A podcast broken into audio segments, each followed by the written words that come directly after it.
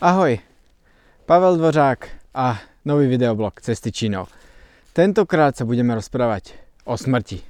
Ahoj, práve počúvate podcast Cesty Čínou s Pavlom Dvořákom.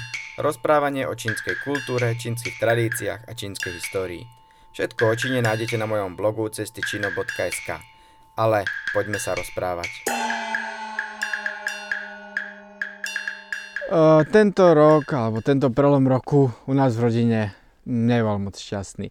A celkovo za posledné dva roky som bol na dvoch pohreboch. Pre mňa dvoch najbližších ľudí. Môjho brata a môjho otca. A celá rodina u nás to nesie veľmi, veľmi ťažko. A bohužiaľ, smrť je niečo, čo sa u nás v rodine stala téma. Téma, o ktorej sa rozprávame, téma, o ktorú bohužiaľ sa musíme teraz zaujímať. A tak ma napadlo, že ako to vlastne je v Číne? Ako vnímajú Číňania smrť? Možno by to bola zaujímavá téma na videoblog. Nemám tento videoblog nejak pripravený, e, nemal, nejak som si ho dopredu nepísal, proste budem vám len rozprávať to, čo som postrehol počas pobytu v Číne a počas mojej účasti na niekoľkých pohreboch v Číne. Áno, aj v Číne som bol na pohrebe, ale nie na pohrebe nikoho blízkeho. Dostal som sa na pohreb úplne náhodou. E, išli sme totižto spolu so zájazdom, s klientami po Číne, autobusom, našim vlastným mikrobusom. A zrazu pozerám a na ulici, na dedine, bolo to na vidieku v strednej Číne, proste plno ľudí. Všade, všade strašne veľa ľudí. A všetci oblečení v bielom. Normálne človeka by možno napadlo, že možno svadba. No ale biela farba je v Číne farba smútku a farba smrti, farba pohrebu. No už a tak to presne aj bolo. Konal sa pohreb. Keby to bola svadba, všetci boli v červenom. To je totiž to farba šťastia. Toto biela je farba smutku. Ľudia mali biele také róby, biele šatky na čelách a stáli na ulici, bolo tam strašne, strašne veľa ľudí a bola zabíjačka a vyzerala aj ako veľká veselica. Proste naozaj by človeka napadlo, že to je skôr svadba než pohreb. No a to je presne to, čo je v Číne zaujímavé. Že v Číne je pohreb veselá udalosť. V prípade, že zomrel človek v pokročilom veku, za života niečo dosiahol, zanechal potomstvo, ktoré zabezpečil, v tom prípade je to šťastná udalosť. Oni tomu aj hovoria šiš, čiže veselá udalosť. To môže byť aj svadba, aj pohreb. Inak sa tomu hovorí chumpaj čiže červené a biele slávnosti. Červené sú svadby a biele sú pohreby ale pokiaľ aj teda pohreb splňa tie podmienky, ktoré som pred chvíľkou povedal, tak je to taktiež šíšu veselá udalosť. Nuž a čím viac ľudí príde na ten pohreb, tým je to lepšie pre ľudí. Pretože hlavne pre toho samozrejme človeka, ktorý odišiel, pretože to symbolizuje, že to bol človek dôležitý. Prišlo sa s ním veľmi veľa ľudí rozlúčiť a tomu človeku sa bude na druhý svet odchádzať lepšie. A preto v podstate bolo úplne v poriadku, že aj my sme sa na tom pohrebe zastavili a spolu s nimi sme v podstate sa prišli rozlúčiť so zosnulým. Prinesli sme nejaký finančný dar, čo bola určitá obeta a dar tej rodine a oni nás usadili, nali nám pálenku, dali nám trošku zo zabíjačky, ktorú v ten deň robili, dali nám nejaké ovocie, oriešky, pohostili sa s nami, aj pre domácich to bola celkom veselá zábava a hlavne boli sami o sebe poctení, že prišli cudzinci k ním na pohreb. To je niečo, čo je relatívne nevydané na čínskom vidieku, pochopiteľne. Nuž a tak sme s nimi boli.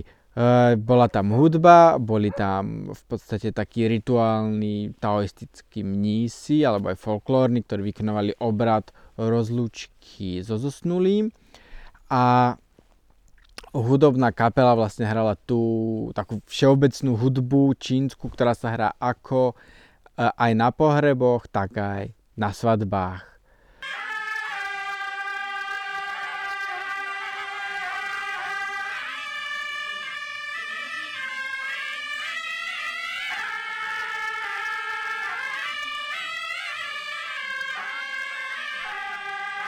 Uh, ono, práve kvôli tomu, že aj svadba, aj pohreb môže byť veselá udalosť, tak tá hudba, ktorá sa hráva, je rovnaká ako na svadbe, tak aj na pohrebe, čo je celkom zaujímavé. V podstate podľa hudby nemáte možnosť rozlišiť, že o jakú slávnosť sa jedná.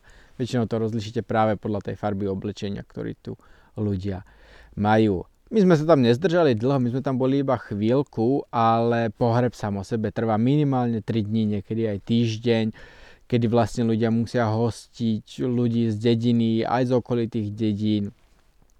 A je, musí to byť v podstate čo najživšie, čo najviac ľudí.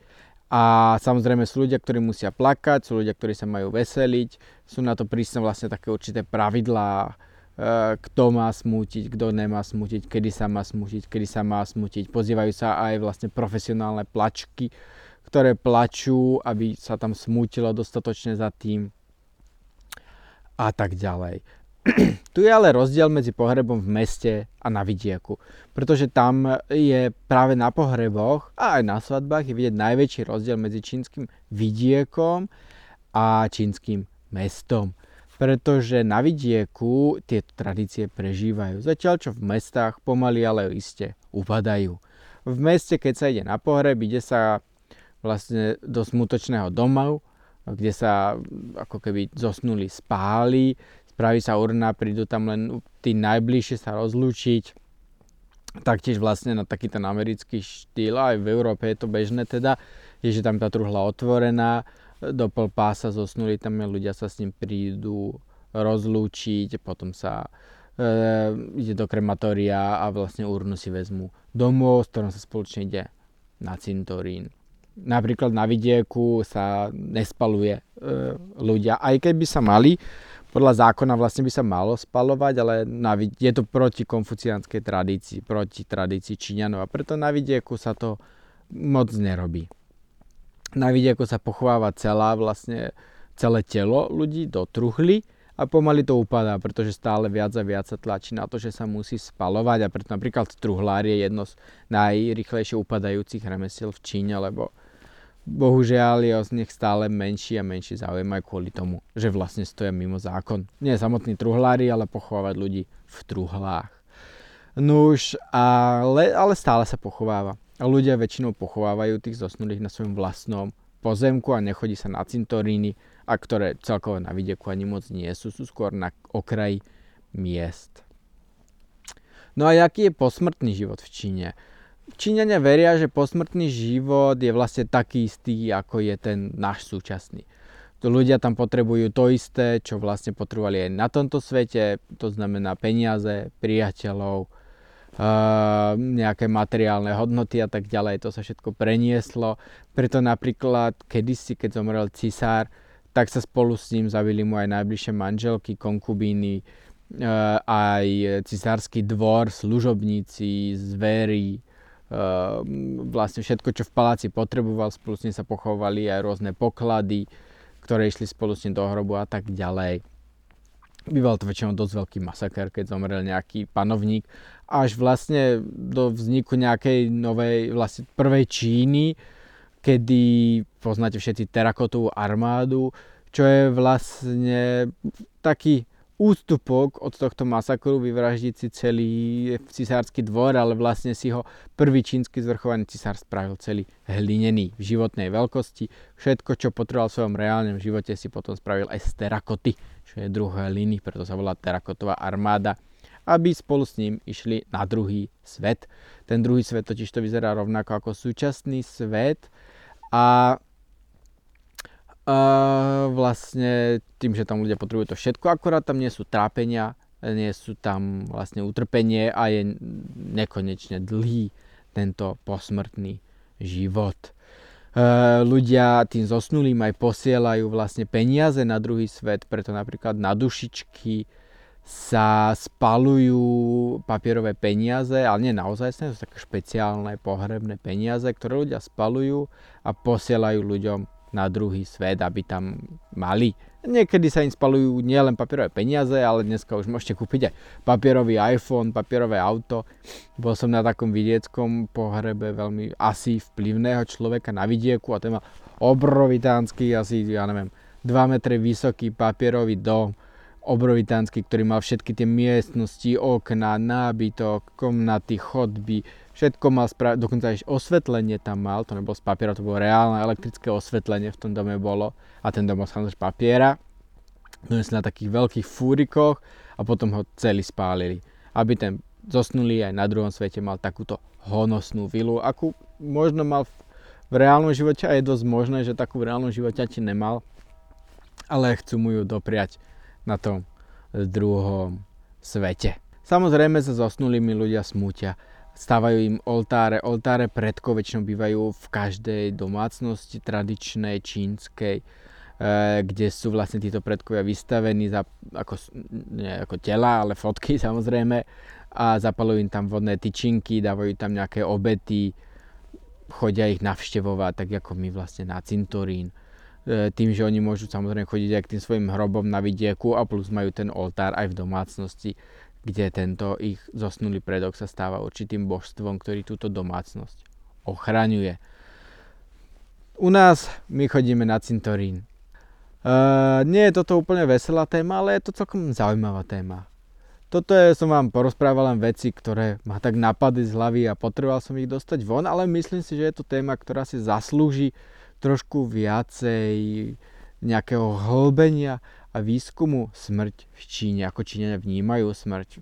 Pretože o tom, ako vlastne v európskej kultúre vnímame smrť, je veľmi zaujímavé. Napríklad veľmi dobré knižky teraz čítam od C.V. Lewis, e, náboženský spisovateľ, ktorý napísal napríklad kroniky Narnie, ktoré poznáte možno ako známe rozprávky. Napísal výborné knihy aj o smrti, a celkovo o týchto hodnotách potom ako mu zomrela jeho milovaná.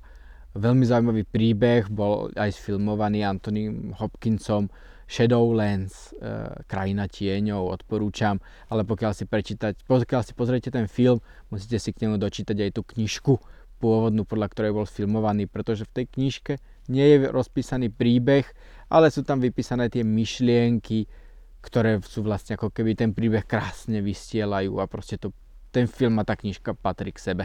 Pretože bez tej knižky je ten film len slaďárna, taká obyčajná romantický film o smrti, smutný, ale s tou knižkou nadobdá úplne nový rozmer. Uh, ale to som teda trošku odbočil. Skrátka, u nás uh, je smrť zaujímavá téma. Je o nej ešte výborná knižka, teraz ma napadla Moja milá smrť od blogerky Krkavčí matky. E, dávam link do, do, dole do podcastu. Tiež si ju môžete prečítať a je ich veľmi, veľmi veľa. Takže rozhodne plánujem si to trošku aj naštudovať, ako to vlastne je v tej čínskej kultúre.